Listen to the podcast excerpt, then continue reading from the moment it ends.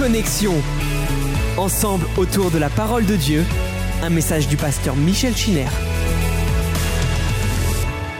Je vous souhaite à, chacune et à chacun la bienvenue sur euh, notre plateforme. J'espère que vous avez passé une bonne journée et que vous êtes euh, capable de soutenir avec attention le message de la parole de Dieu. Nous sommes parvenus euh, au chapitre 7, 8 et 9 du livre de la Genèse, c'est-à-dire nous avons vu la corruption du genre humain et Dieu qui annonce à Noé le plan du salut qu'il a préparé pour lui et pour sa famille, la révélation euh, d'une arche, sa construction, et puis le chapitre 7 qui nous parle en détail du déluge, avec euh, une chronologie très claire, la montée des eaux, 40 jours euh, de pluie diluvienne, et puis ensuite le temps qu'il faut pour que la décrue se fasse et que la terre soit sèche et que Noé après l'expérience du lâcher des, des oiseaux, puissent euh, adorer Dieu. Nous allons essayer de tirer parti de ce texte ce soir et hum, de comprendre le message de la parole de Dieu. Nous avons évoqué déjà la construction de l'arche, je vous ai donné quelques détails, parce que je pense que certains de ces détails peuvent être euh, augmentés par euh, une, étude personnelle, vous pouvez trouver de, bons ouvrages, mais on sait que c'est un, un bâtiment pour l'époque extraordinaire. Personne n'avait jamais construit quoi que ce soit de semblable à l'époque de Noé.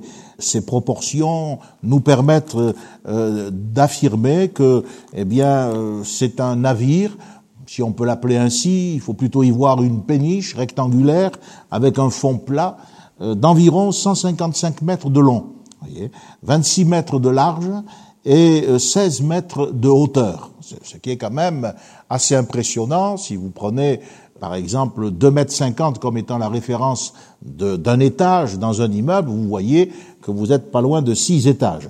Et le volume de ce navire de l'époque sont euh, sensiblement, bien sûr sensiblement les mêmes que celles de nos navires modernes. C'est dire si euh, ce plan, non pas imaginé par Noé, mais révélé à Noé, avait des proportions euh, extraordinaires pour les gens de l'époque.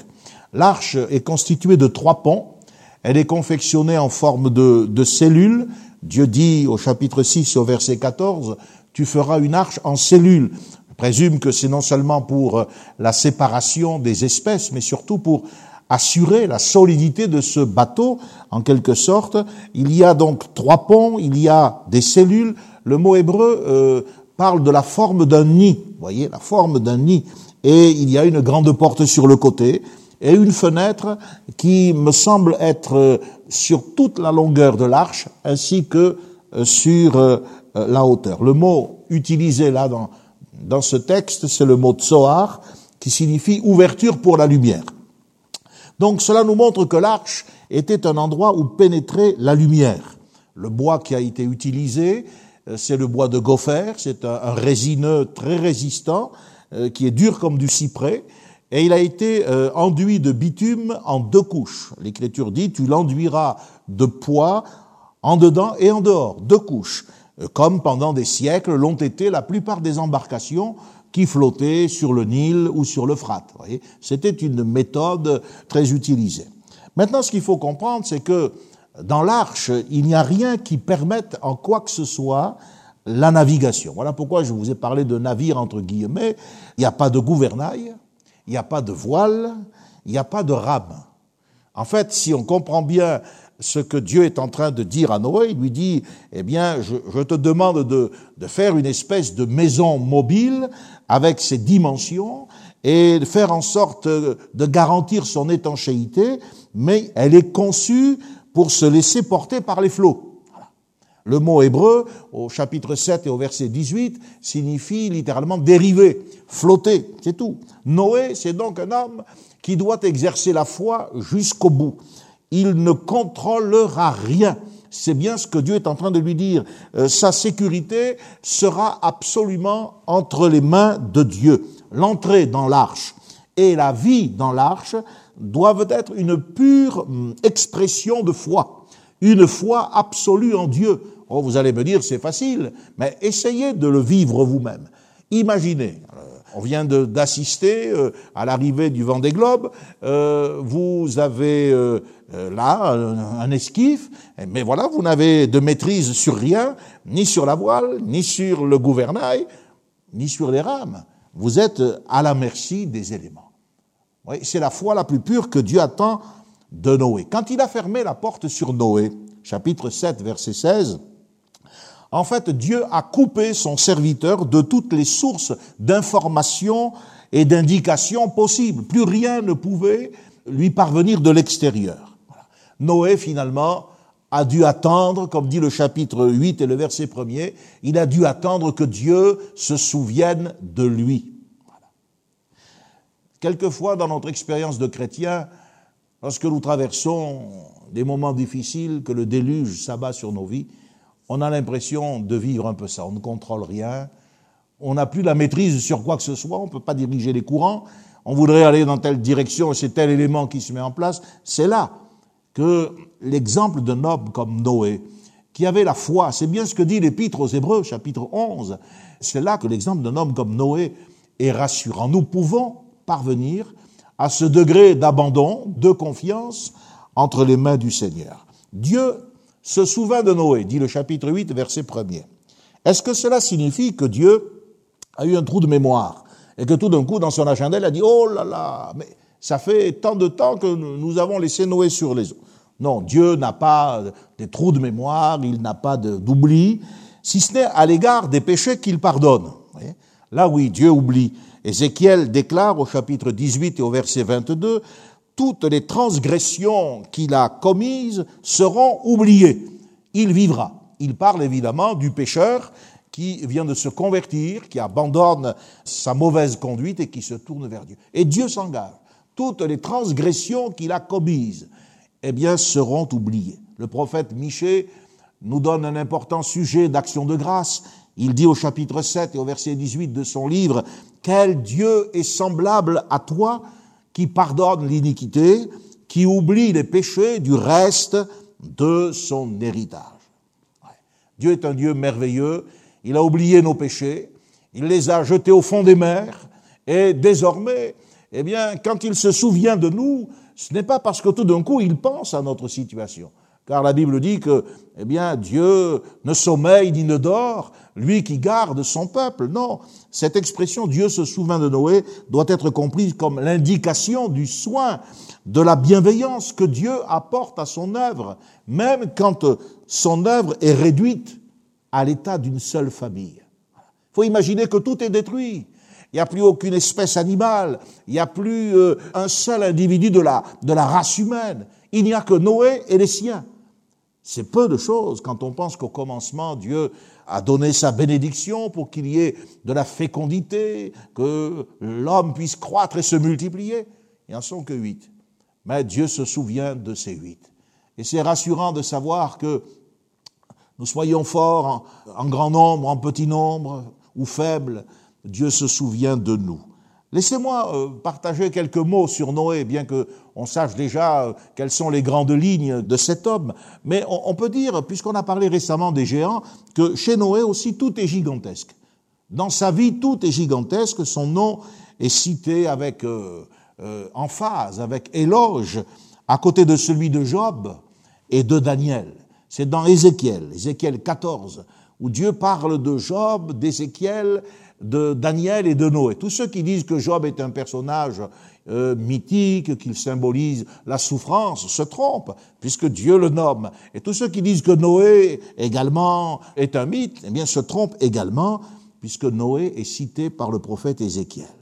Au milieu d'une dépravation universelle, doublée d'une apostasie générale, Noé, nous dit la Bible, était resté juste et intègre devant Dieu dans son temps. Il n'a pas vécu en dehors de son temps comme un ermite, soupirant après quelque chose de différent. C'était son temps, un temps où se déployait la violence, où se déployait la perversité. Mais il a traversé cette époque, nous dit la Bible, en marchant avec Dieu. Et c'est parce qu'il a marché avec Dieu, le cœur rempli d'une crainte respectueuse, Hébreu chapitre 11, verset 7, que la Bible peut sanctionner la relation de Dieu avec Noé en disant ceci, il exécuta tout ce que Dieu lui avait ordonné, c'est ce que fit Noé. Si un jour on devait mettre une épitaphe sur notre pierre tombale, croyez pas que c'est quelque chose d'extraordinaire? Si j'y un tel, il a exécuté tout ce que Dieu lui avait ordonné. Voilà. ce que la Bible dit de Noé. C'est un géant, un géant à sa manière, mais un géant dans la foi. Or, on va voir que cette foi, elle doit tantôt agir, mais elle doit aussi tantôt attendre. Mais elle doit toujours obéir, que ce soit dans l'attente ou que ce soit dans l'action, ce qui la caractérise, c'est l'obéissance. Noé possède les promesses de l'avenir, on le sait, mais il devra attendre l'âge de 500 ans pour avoir ses trois fils. Dieu va lui annoncer le déluge en lui disant, la terre est maintenant remplie de violence, la faim est arrêtée par devant moi. Mais il faudra qu'il attende 120 ans avant de voir cette parole euh, s'accomplir. Malgré des conditions extrêmement défavorables, il doit construire sur l'ordre de Dieu une arche immense. Au milieu de ses contemporains incrédules, moqueurs, il va rester le prédicateur des jugements et de la justice de Dieu. Or, s'il y a un message que l'homme a de la peine à supporter, c'est bien ce message de la justice de Dieu. Lorsque le gouverneur a entendu l'apôtre Paul parler sur la tempérance, sur la justice, sur le jugement à venir, il a dit à Paul, retire-toi, je, te ferai venir quand, euh, quand j'en trouverai l'occasion. Si vous dénaturez le message de l'Évangile pour flatter les gens, vous trouverez toujours des gens susceptibles de vous écouter. Mais si vous restez fidèle, alors euh, vous vivrez certainement comme Noé une expérience de solitude. Il était seul. Quand le déluge est venu, Noé devra traverser cette crise euh, avec sa famille. Ce n'est pas pour rien que le déluge porte son nom, nous l'avons vu. Ésaïe va donner à cet événement le nom du patriarche. Il parle des eaux de Noé. J'avais juré que les eaux de Noé ne se répandraient plus sur la terre. Les pluies ont dépassé toute, toute prévision. 40 euh, jours, les eaux ont continué à grossir pendant 110 jours. Pendant 150 jours, la crue diluvienne a été ressentie. L'arche est restée environ 150 jours sur les montagnes d'Ararat. Quand au bout d'une année, quand au bout d'une année le pied de l'homme va à nouveau fouler le sol de la terre, ce ne sera plus qu'un immense cimetière. Là sont enterrés les hommes, les races, les richesses, les souvenirs, les villes, les peuples. Tout est à recommencer. L'histoire, la géographie, la civilisation. Et c'est avec Noé que ce recommencement va avoir lieu. Noé, c'est le second chef de l'humanité après Adam.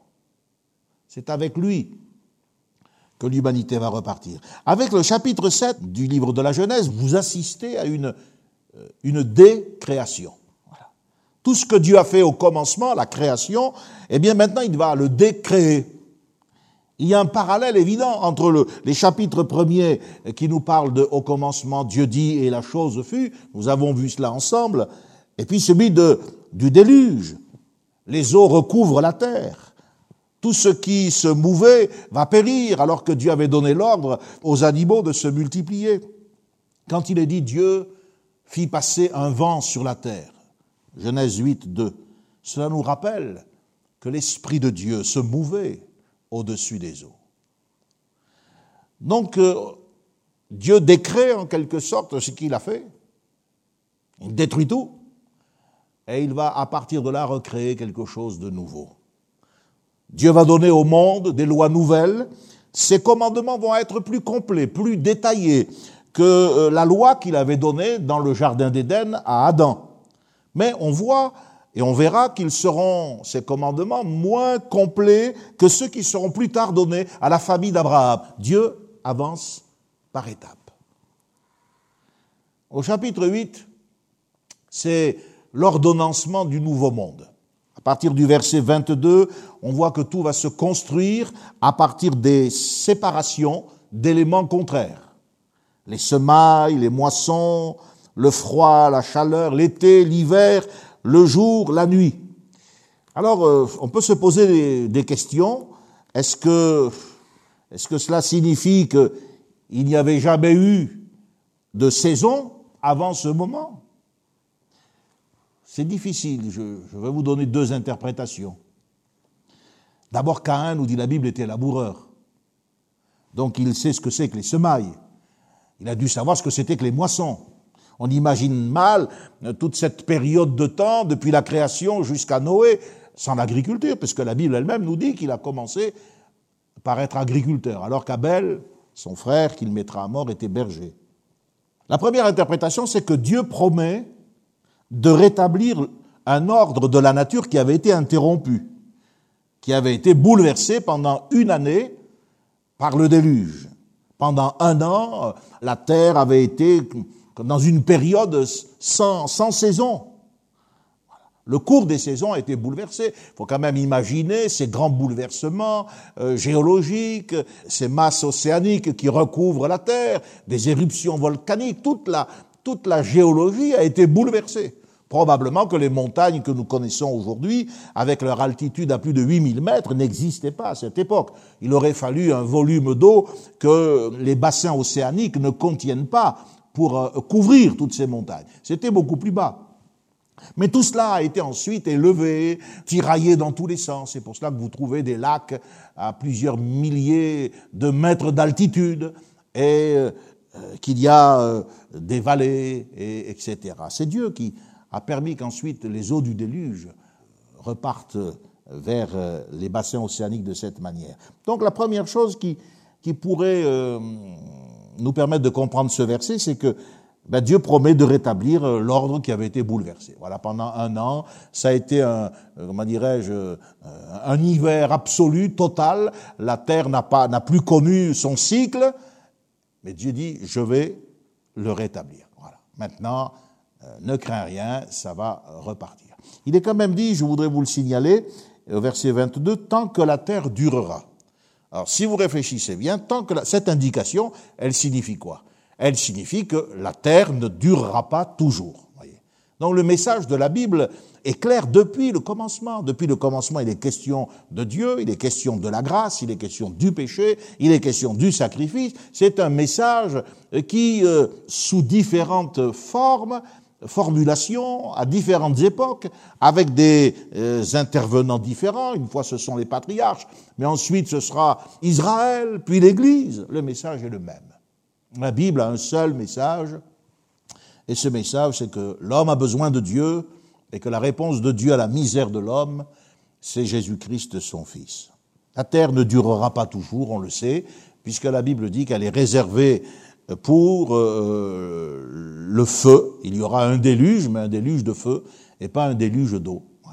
Donc euh, c'est pour cela qu'il faut que nous soyons, nous les chrétiens, particulièrement prêts pour le jour de, euh, du retour de Jésus-Christ. La deuxième interprétation fait intervenir cette, ces versets dont nous avons déjà parlé lorsqu'il nous est dit que il ne pleuvait pas sur la terre et il y avait une vapeur qui s'élevait et qui arrosait le sol.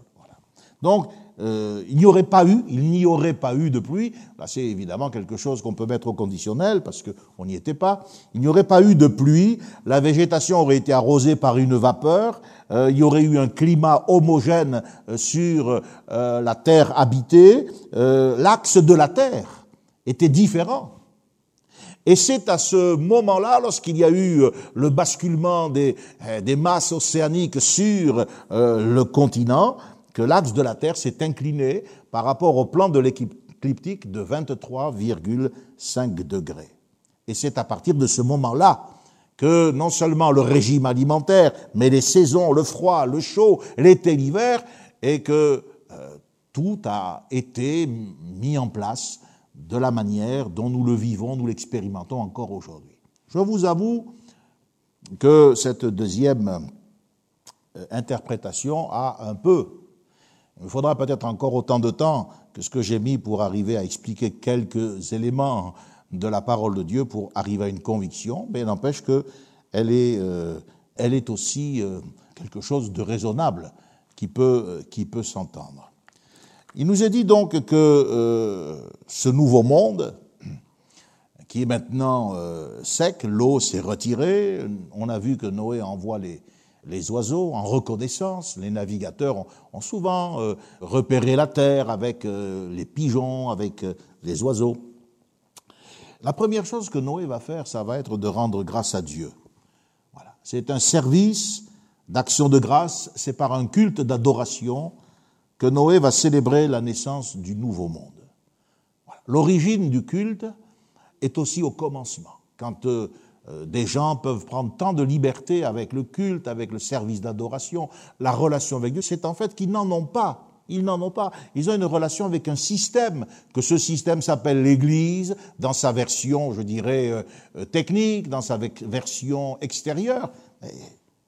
L'Église, c'est le peuple de Dieu qui se rassemblent pour adorer Dieu. Le texte nous dit que lorsque Noé a, commencé à adorer, et il a apporté un sacrifice. Le sacrifice est l'expression, euh, c'est l'incarnation, voyez-vous, du sentiment de reconnaissance. Il y a des gens, par exemple, aussi, à qui le culte ne doit rien coûter. Ils sont tout étonnés quand il est question d'apporter une offrande, voire même choqués. Maintenant, ce qui est choquant, c'est l'avarice. C'est pas la générosité. Et le sentiment de reconnaissance s'est incarné dès le départ dans, une offrande, dans le don d'une vie à Dieu. C'est pour ça qu'il va y avoir euh, une odeur d'apaisement. L'Écriture nous dit que l'Éternel sentit une odeur agréable, littéralement une odeur tranquillisante, une odeur d'apaisement. Exactement comme dans le livre des Nombres, au chapitre 28, où cette fois-ci avec le culte lévitique ordonné par Moïse, eh bien Dieu parle de l'aliment, des sacrifices consumés par le feu qui lui sont d'une agréable odeur. Ou encore dans le Lévitique au chapitre 26, quand Dieu dit Je ne respirerai plus l'odeur agréable de vos parfums. Donc voilà le mot qui décrit l'effet du sacrifice sur Dieu. Ce mot apaisement, est en rapport avec le nom de Noé. Donc, euh, le patriarche est en quelque sorte défini au travers de son acte d'adoration. Un peu comme le chrétien. Le chrétien, c'est pas quelqu'un qui a une carte de membre. Le chrétien, c'est pas quelqu'un qui se dit chrétien, qui fait partie d'une culture ou d'une civilisation chrétienne, mais il se définit au travers de sa vie d'adorateur. Un acte d'adoration qui s'exprime par l'offrande d'un sacrifice. Et aussitôt, il y a une odeur d'apaisement, un arôme apaisant. Alors ce qu'il faut bien comprendre, c'est que ce premier autel que Noé dresse pour adorer Dieu, pour lui dire merci pour son salut, merci de l'avoir épargné. Bien sûr, c'est l'expression de sa reconnaissance, de sa gratitude, mais il y a aussi, c'est la première fois dans ce chapitre 8, que le mot hébreu Ola, qui signifie holocauste. C'est la première fois qu'il apparaît. Il y a la pensée de l'expiation, c'est-à-dire la pensée du sacrifice pour rétablir la communion avec Dieu à cause du péché. Et ça, c'est important. Quand on est un véritable adorateur, ces véritables adorateurs que le Père cherche, ce sont des adorateurs qui honorent le Fils. Celui qui honore le Fils honore le Père. Mais celui qui n'a pas le Fils n'a pas le Père. Voyez, c'est clair. Et puis, ce n'est pas des paroles, mais c'est une offrande, un sacrifice. Israël va l'apprendre en tant que peuple de Dieu au travers des images des rites lévitiques qui sont, on le sait, l'image du culte à venir. Mais il faut qu'on se pose quand même la question, parce qu'il y a des gens qui vont prendre le texte littéralement, qui s'imaginent que Dieu est là, se penchant, respirant une odeur agréable. Qu'est-ce qui apaise Dieu? C'est certainement pas la fumée d'un hôtel.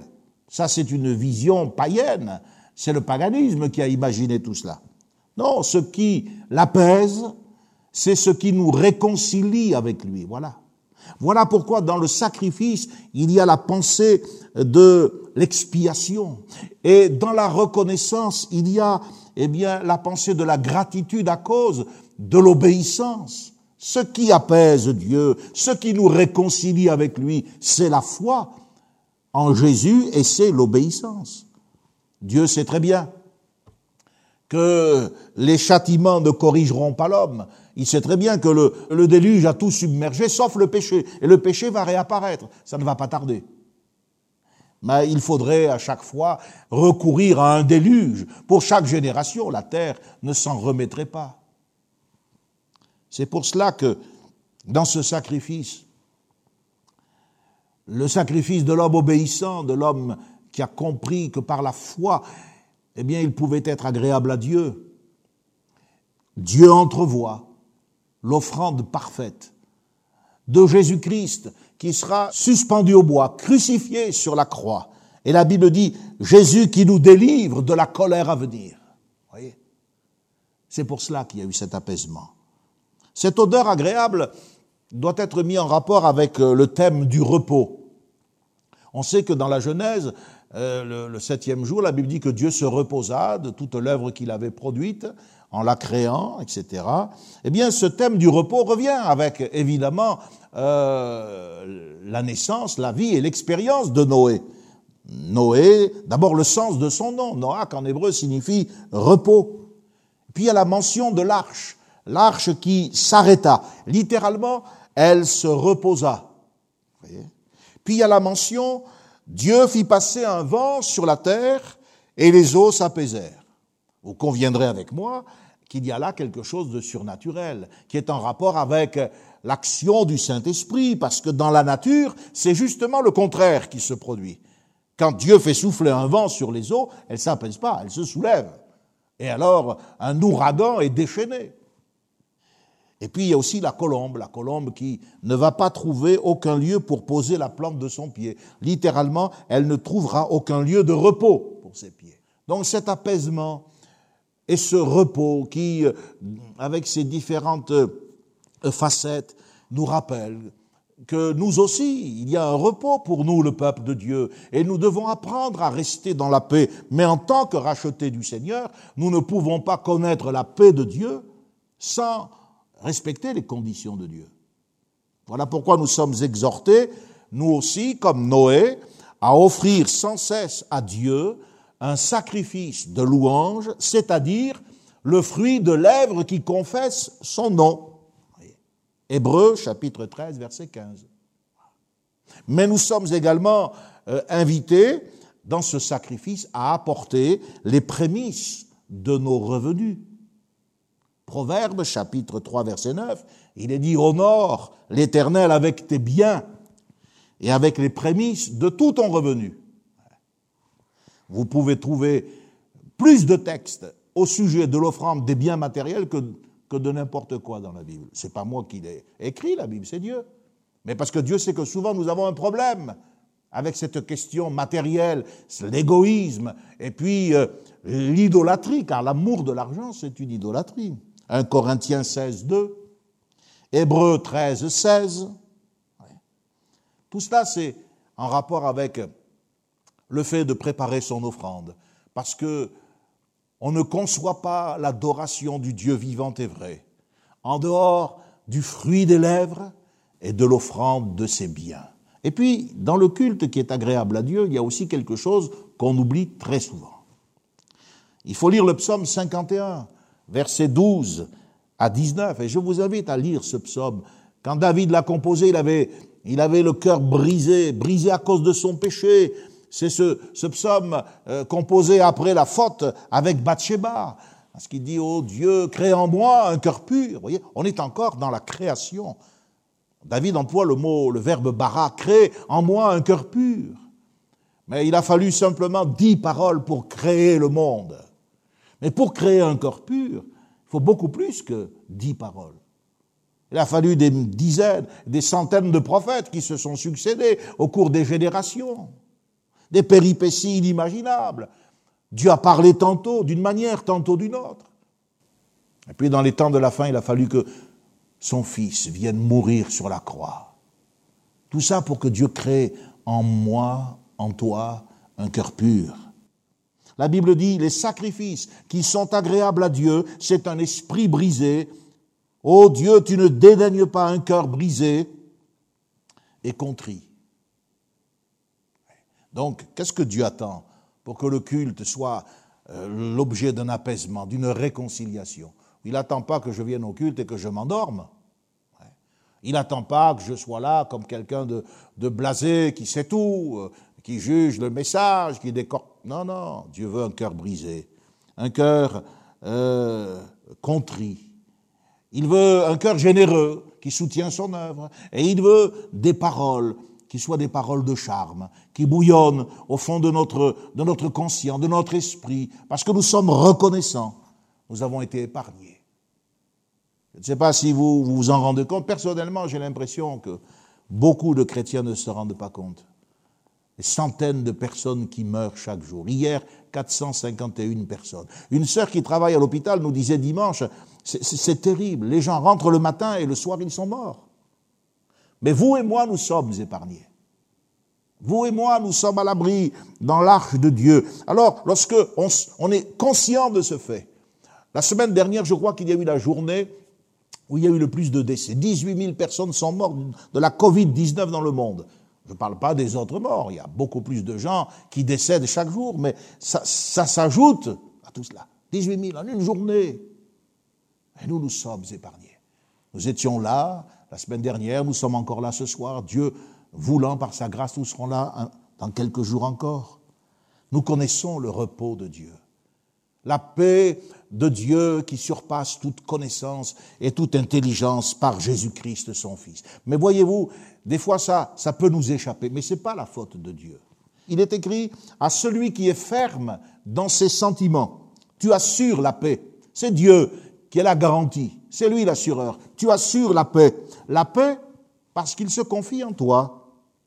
Et il est écrit, c'est dans Ésaïe 26, verset 3, Confiez-vous en l'Éternel à perpétuité, car l'Éternel, c'est le rocher des siècles. Voyez, l'arche, elle a tapé contre un rocher et elle s'est arrêtée.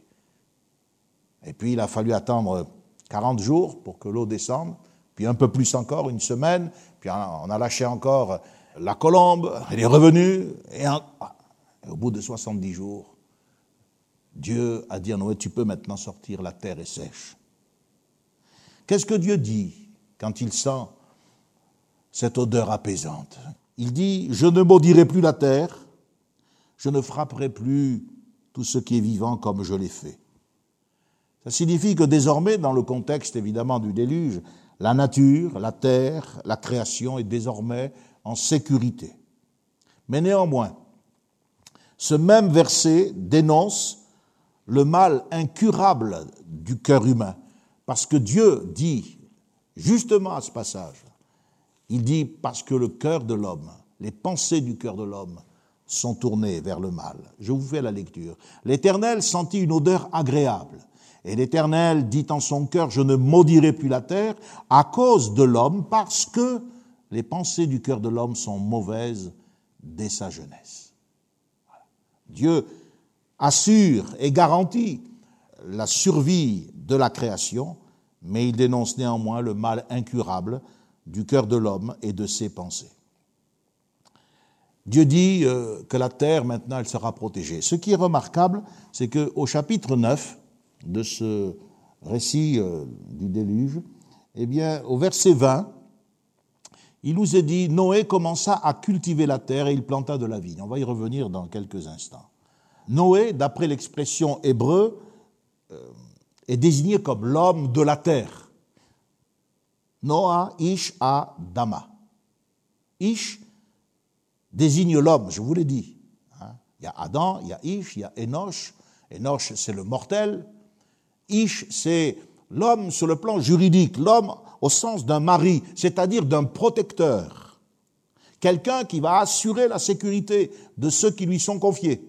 Eh bien, Noé est appelé Noah Ish Adama, l'homme de la terre, le mari de la terre, celui qui va maintenant euh, la cultiver, en prendre soin, lui donner l'occasion de prospérer.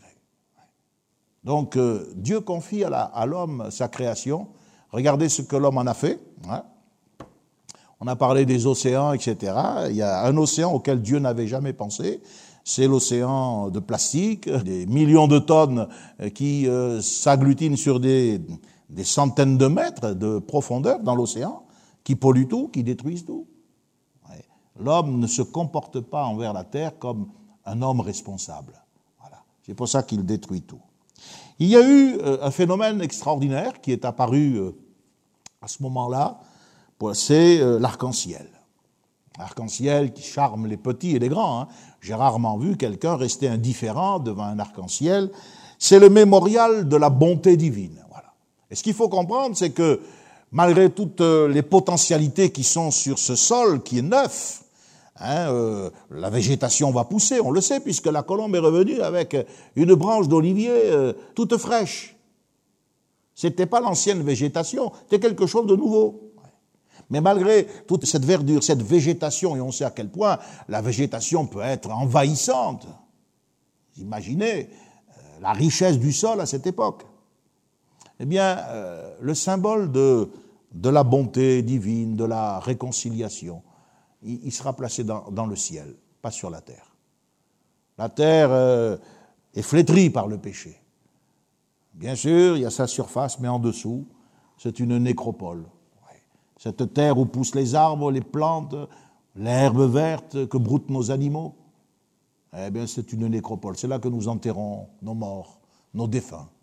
Et depuis des générations, c'est comme cela.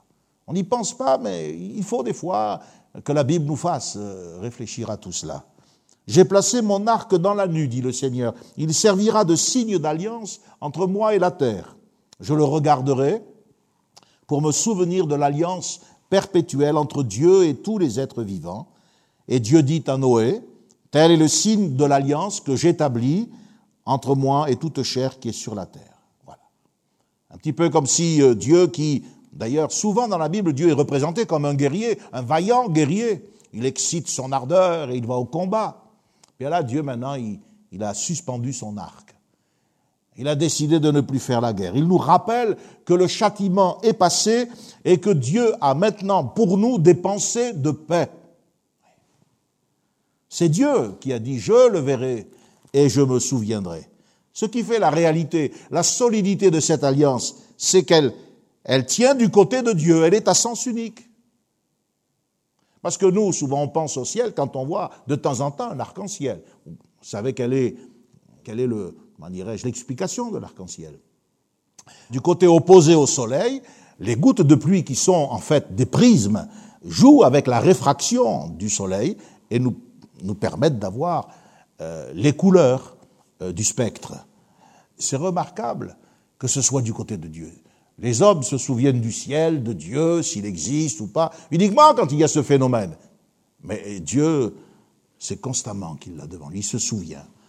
La réalité de son alliance, elle est à sens unique. C'est lui, je le verrai, je me souviendrai. C'est pas toi qui vas te souvenir de temps en temps que j'existe, c'est moi qui me souviens de toi, qui me souviens de tes péchés, qui me souviens de ta courte vie. Et c'est moi qui décidais d'envoyer Jésus-Christ, mon fils, pour te sauver et si tu acceptes ce sacrifice par la foi, alors toi aussi tu vas rentrer dans une arche, l'arche du salut et de la vie éternelle. Mais, comme je vous l'ai dit, au moment même où Dieu fait la promesse de plus détruire la terre par un déluge, Dieu, il, sait très bien qui nous sommes. Il se souvient, il dénonce le mal incurable, le cœur de l'homme dès sa jeunesse. Dans l'Apocalypse, l'apôtre Jean chapitre 4 au verset 3, l'Apocalypse a vu aussi l'arc-en-ciel qui entoure le trône de Jésus. C'est le signe de l'apaisement divin. Maintenant que la colère de l'agneau est passée, eh bien, euh, il y a un apaisement divin. Mais voyez, cet apaisement divin, il n'est plus sur la terre, il est dans le ciel. Parce qu'entre-temps, eh bien, Jean a vu que la terre était détruite, de nouveaux cieux, de nouvelles terres euh, vont être créées. L'arc est placé dans la nuit par l'adoration, par le véritable culte en esprit, en vérité, cette approche intime de Dieu, nous pouvons entrer dans la connaissance de ces vérités. Maintenant, dans ce nouveau monde, Dieu va donner des lois. Les nouveaux commandements de Dieu sont la preuve que maintenant tout est désormais différent. Les animaux n'allaient plus obéir comme avant. Noé les a vus venir comme cela, c'est Dieu qui les avait fait venir. Il n'y en a pas un qui a rouspété dans l'arche. Mais maintenant, c'est différent, puisque Dieu dit à l'homme, tu vas pouvoir t'en nourrir, les animaux euh, euh, vont comprendre que l'homme devient un sujet de crainte pour eux. Et donc, il y a une réaction défensive. Les animaux n'allaient plus obéir, euh, les saisons rigoureuses allaient modifier le rapport de l'homme à la nature, l'alimentation de ce fait eh bien, n'est donc plus la même, la justice même devra être exercée, l'homme devient en quelque sorte responsable de ce nouveau monde dans lequel Dieu le place. Et au verset 6, eh bien, Dieu dit à, l'homme, si quelqu'un verse le sang de l'homme, par l'homme, son sang sera versé. Par l'homme. Donc Dieu demande à l'homme d'instaurer en quelque sorte le tribunal, hein, euh, avec une compétence, euh, la répression sociale du crime, et devient euh, une nécessité. C'est l'institution, en quelque sorte, de ce qu'on a appelé la peine de mort. En cas, en cas de meurtre, de crime avec préméditation. Il n'est pas question de l'accident ou de la. Voilà, là. non. Le motif était valable, semble-t-il, puisque c'est Dieu qui en parle. Hein. Si le motif était valable en ces temps-là, quelque part, je m'interroge pourquoi ne le serait-il plus aujourd'hui? Mais aujourd'hui, l'homme, voyez, préfère tuer des millions d'enfants dans le sein de leur mère en avortant, on passe rapidement sur euh, tous ces incestes, ces viols, etc. Non, non, l'homme aujourd'hui a, perdu de vue à nouveau la réalité de ce que Dieu attend de lui. C'est un véritable âge de fer qui va commencer. On n'est plus dans l'âge de l'innocence, on n'est plus après dans l'âge de la violence, c'est un âge de fer. La loi nouvelle qui est instituée est celle de la responsabilité et du gouvernement humain. Et Dieu dit, je redemanderai le sang. Attention à ce que vous faites. Voyez Donc il, s'agit en fait de mettre maintenant des bornes à la brutalité de l'homme. Cette brutalité qui avait été évidente dans les temps précédents le déluge. Souvenez-vous, les mecs, etc., etc. Il faut instituer une nouvelle loi. Et c'est pour cela que il est question de rendre la justice. Le glaive, la discipline des magistrats vont permettre à Dieu de redemander le sang versé. Comment pensez-vous que Dieu va redemander le sang versé à un criminel? En l'inculpant par une société responsable et euh, qui prend autorité. Mais maintenant, ils ne sont pas enfermés, ils n'ont pas euh, passé 24 heures qu'ils sont relâchés. C'est pour ça que le crime se multiplie. Toutes ces choses, hein, si vous lisez le chapitre 9, ce sont les termes d'une nouvelle alliance. Il est bien dit au verset 8, hein, Dieu parla encore à Noé et à ses fils en leur disant, Voici, j'établis mon alliance avec vous et avec votre postérité après vous et avec tous les êtres vivants. Et il est question évidemment des animaux, comme je l'ai dit, l'homme va exercer un régime de terreur pour l'animal puisqu'il pourra s'en nourrir. Et là, au verset 6, il est question à nouveau de l'image et de la ressemblance avec Dieu. Il est dit ceci, si quelqu'un verse le sang de l'homme, par l'homme son sang sera versé, car Dieu a fait l'homme à son image. Car Dieu a fait l'homme à son image. L'image et la ressemblance de Dieu doivent être respectées dans l'homme. C'est ce qui sert à protéger l'homme de l'homicide. Si je vois l'image et si je vois la ressemblance de Dieu dans euh, un compatriote, un, congénère, alors je suis amené à respecter cette image et je suis préservé de, de l'homicide. L'homme est à l'image de Dieu. Le tuer, c'est s'attaquer à cette image. Voilà. C'est exercer une domination sans frein, sans limite. C'est se poser en, en opposant à Dieu. Notez bien qu'en hébreu, le mot sang, le mot sang en hébreu, c'est dame. Il rime avec Adam. Et le mot ressemblance, ça vient de démout. La racine, c'est dama. Dama signifie être comme. La rime, voyez, la rime euh, s'élargit. Adam, Adam, l'homme, Dame, le sang, et Dama, la ressemblance. Il y a le verset 5 où il est dit clairement, sachez-le aussi,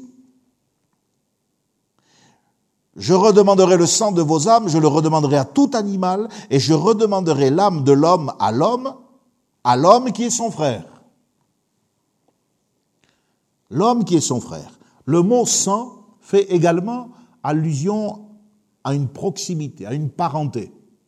On parle bien de frère de sang, ou alors on dit mais euh, on est du même sang.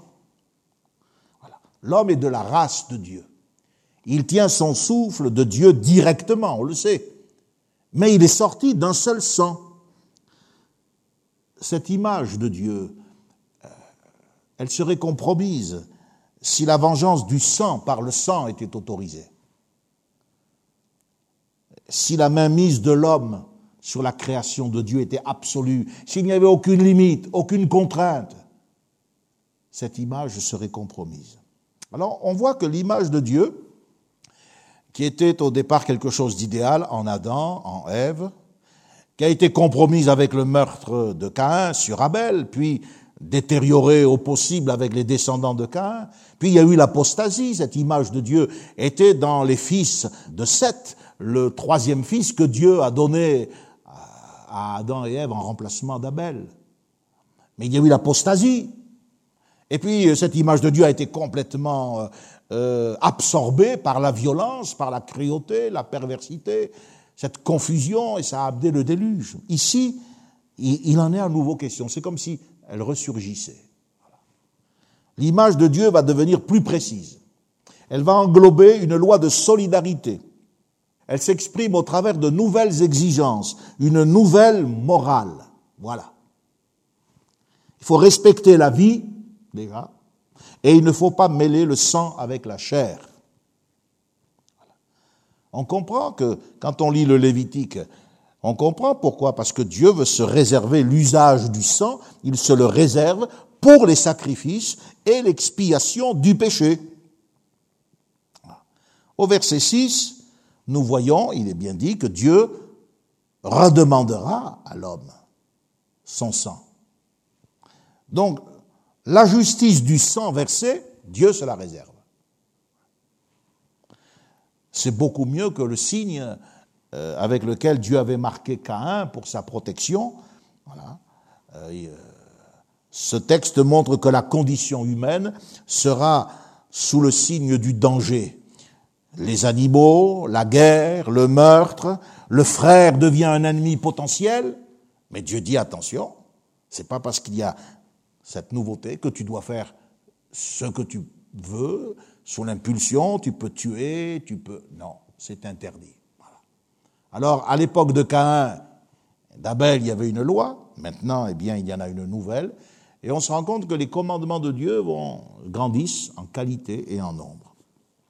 Le sang est interdit.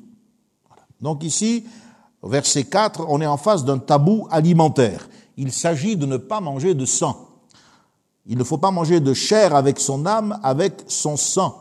Si vous lisez attentivement le Lévitique, si vous fréquentez un jour euh, quelques amis de confession israélite, eh bien vous verrez qu'ils ont des règles qu'on appelle les règles de la cache-route, c'est-à-dire les règles de ce qui est cachère, et ils euh, observent dans leur alimentation cette règle qui consiste à ne pas manger la chair avec le sang. Pourquoi? Parce que le sang contient la vie, il anime la chair.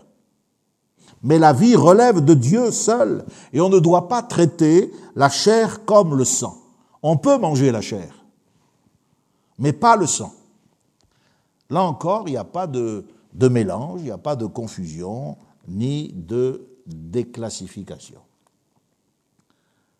Le sang ne doit pas être rabaissé voilà, à un emploi alimentaire. Pourquoi? Parce qu'il il est le véhicule de la vie. Et aujourd'hui, tous les médecins et les spécialistes vous le diront, ils vous l'expliqueront en, termes de globules, en termes de ceci, de cela, mais c'est leur partie. Au verset 5, il est quand même très clair, il dit, Sachez-le, je redemanderai le sang de vos âmes, je redemanderai l'âme de tout homme à l'homme qui est son frère, à cause de vos âmes, à cause de la dignité humaine de cette âme que j'ai mis en vous, et qui est dans le sang, qui s'exprime par la vie. Et cette vie, elle, vous est communiquée par, par le sang. L'interdit en rapport avec le sang est double. D'abord, le respect que l'on doit au sang passe par le fait de ne pas mélanger, de ne pas le mêler avec la chair que l'on mange. Mais maintenant, on va passer d'un tabou alimentaire au respect de la vie, ou plutôt on y revient, puisque j'en avais parlé déjà. Euh, on ne doit pas le mêler avec la chair que l'on mange, mais aussi on ne doit pas non plus verser le sang. De la question alimentaire, on passe à celle du respect de la vie. Il y a le tabou alimentaire et il y a la condamnation de l'homicide.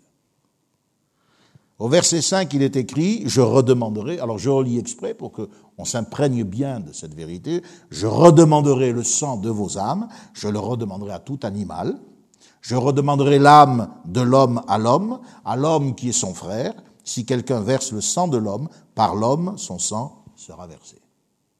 Récemment, il y a eu, je crois, un DRH ou deux, trois personnes, je crois, à Valence qui ont été tuées, comme ça, vous n'avez pas remarqué avec quelle facilité on s'habitue? Vous mettez les infos, il y en a trois qui, ont été tués par un maniaque ici, là-bas il y en a telle revendication, il a tué quelqu'un. On a trouvé un enfant de 5 ans tout nu et il est mort. Mais, Dieu va, heureusement que ces textes sont là et ça me rassure. Parce que sinon, l'image que j'ai, euh, elle m'épouvanterait. Après le déluge, on voit que le péché est demeuré dans le monde. Il n'a pas péri dans les flots du déluge. Ces manifestations les plus grossières vont, arriver. Il va y avoir Noé, il, va y avoir Cham, puis après il y, aura Nemrod. Il réapparaît avec des faiblesses, parce que l'ivrognerie de Noé, enfin, euh, l'ivresse de Noé n'est pas de l'ivrognerie.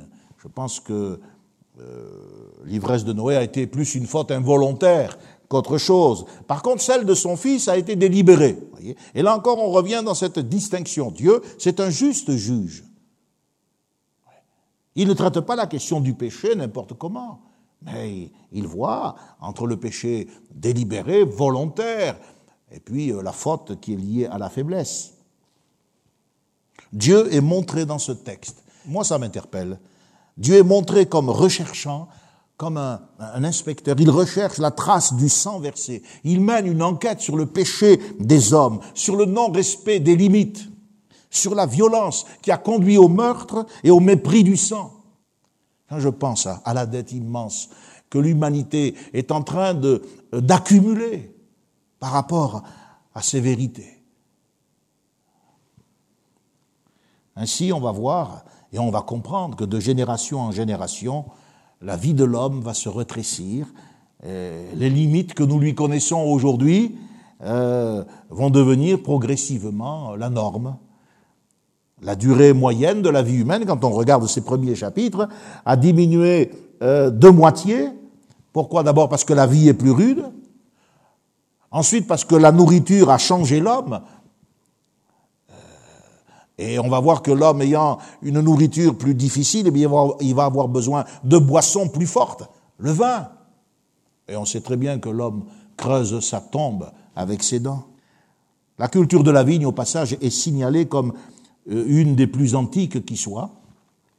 On sait aujourd'hui, donc c'est euh, euh, une réalité en botanique, que l'Arménie a été la patrie primitive de la vigne. Bon, Noé ne connaissait pas les effets du vin. Je le redis, c'est pas comme nous. Hein. Si vous êtes un pied de vigne accroché au comptoir du bar à côté, mais il faut vous convertir et il faut arrêter de boire. Parce que la Bible dit que les ivrognes ne rentreront pas dans le royaume de Dieu. Mais Noé, il savait pas tout ça. Mais justement, ce régime alimentaire, cette boisson plus forte, tout ça, ça, a des conséquences. Les médecins nous le disent aujourd'hui, réduisent leur vie par leur style euh, d'alimentation, etc. Eh bien, ces nouveaux régimes vont contribuer à l'exécution de la promesse divine, cette parole, euh, en rapport avec la durée de la vie humaine. Regardez Noé. Noé est mort, il avait 950 ans. Sem, son fils, est mort à l'âge de 600 ans. Arpakshad, un de ses descendants, à l'âge de 438 ans. Séla avait 433 ans. Héber, 464. Péleg, 239. Réhu, 239. Sérug, 230 ans. Nacor, père d'Abraham, 148. Térak, 205, Abraham 175, Isaac 180, Jacob 147. Ouais, ça diminue. Et Moïse, dans le fameux psaume 90 que vous connaissez, Moïse a, parlé des jours de nos années qui s'élèvent à 70 ans et pour les plus robustes à 80 ans. Vous comprenez pourquoi, avec ce psaume 90, qui peut être la conclusion de ce message, je m'arrête là maintenant, nous disons, comme le Saint-Esprit nous l'a dit, enseigne-nous à bien compter nos jours, afin que nous appliquions notre cœur à la sagesse. La sagesse, elle est dans notre rapport avec Dieu, dans notre style de vie, dans la manière dont nous le servons ou nous ne le servons pas. Il faudra rendre des comptes. Dieu va demander des comptes pour tout ça. Et puis, elle est dans notre manière de, de vivre, de s'alimenter, etc. On peut vivre dans les excès. Mais nous, les chrétiens, nous devons être sobres. Et parce que la vie est courte, nous vivons quatre matins sur terre. Nous devons faire en sorte que cette vie soit une vie de qualité, pour qu'il y ait une répercussion dans l'éternité, parce que c'est en fonction de ce que nous aurons vécu, autant dans le bien que dans le mal, que nous serons examinés et confrontés à la lumière de Dieu. Que Dieu nous aide, que Dieu nous accorde sa grâce. Comme nous l'avons vu dimanche, nous sommes dans un monde qui aime le péché, mais nous, nous ne devons pas aimer le mal, nous devons le combattre. Et si le monde est esclave des passions, des vices, de la cruauté, de la violence, si le monde se livre à l'argent, mais nous, nous sommes livrés à Dieu. Nous lui appartenons. Nous avons une philosophie, une conception de la vie complètement différente. Comme Noé, il est sorti de l'arche et il a adoré Dieu. Alors, mardi prochain, on continuera avec, bien sûr, la chute de Noé, mais on verra surtout quelque chose de son fils, Cham. Voyez Cham a tellement entendu son père être moqué pendant environ 120 ans, ils se sont moqués de lui qu'il est devenu lui-même un moqueur. Et au sein même de cette famille de huit personnes qui a été épargnée, il y avait un homme au cœur mauvais, au cœur pervers. Hélas, ça montre qu'il n'y a rien de parfait en ce bas monde. Et aujourd'hui, notre souci, c'est de veiller à ce que dans l'Église, il n'y ait pas d'impudique, il n'y ait pas d'impur, il n'y ait pas de gens au cœur mauvais, au point de se détourner du Dieu vivant et vrai voyez, le message de la Bible est actuel, que ce soit dans la création ou que ce soit dans la recréation à partir du déluge. Nous en avons besoin. Que le Seigneur vous accorde sa grâce, vous bénisse. Je vais terminer par la prière. Seigneur Jésus, merci pour ta parole, merci pour euh, l'exemple de Noé, pour la foi de cet homme. Il n'avait euh, ni assemblée, ni pasteur, euh, il était seul, mais il a marché avec toi nous te rendons grâce parce que nous avons là l'exemple de la fermeté, l'exemple du courage et l'exemple de la persévérance. Et dans ce temps difficile, il, il ne s'est pas tu. Il est resté euh, un fidèle prédicateur de la justice. Et nous voulons être trouvés par toi, Seigneur, comme des gens justes, des gens intègres, des gens qui sont de véritables adorateurs, dont la vie euh, sera un sujet de joie pour toi parce que tu verras l'œuvre de ton Fils, Jésus, le sacrifice et le sang de Jésus, comme étant la source de cette purification de nos péchés, de notre nouveau style de vie. Bénis-nous, Seigneur, afin que nous qui avons les évangiles, nous qui avons les exhortations des épîtres, nous puissions mettre en pratique ta parole. Seigneur, merci parce que tu veux que nous vivions dans ce monde mauvais, déchiré par le mal, Mm, que nous vivions avec la crainte du Seigneur. Comme Noé a été saisi d'une crainte respectueuse, aide-nous, Seigneur, à, à nous laisser saisir par la crainte et le respect que nous devons à ta personne. Bénis-nous dans nos maisons, dans nos familles, et secours-nous, Seigneur, afin que nous puissions démontrer au monde que tu es un Dieu fidèle. Ce soir, je veux prier aussi pour tous les gens qui sont dans la peine, Vraiment, je réalise combien tu fais la différence entre ton peuple et, ceux qui ne sont pas à toi. Mais nous te prions pour tous ces gens qui partent sans te connaître, ces gens qui entrent dans l'éternité sans avoir fait la paix avec toi. nous te demandons grâce, Seigneur. Souviens-toi de cette nation, souviens-toi de ce pauvre monde, fais-lui miséricorde au nom de Jésus. Merci de garder les tiens, les nôtres, de les bénir de les préserver de tout mal, de les entourer de ta grâce. Au nom de Jésus, je te le demande. Merci Seigneur. Amen. Connexion. Ensemble autour de la parole de Dieu, un message du pasteur Michel Chiner.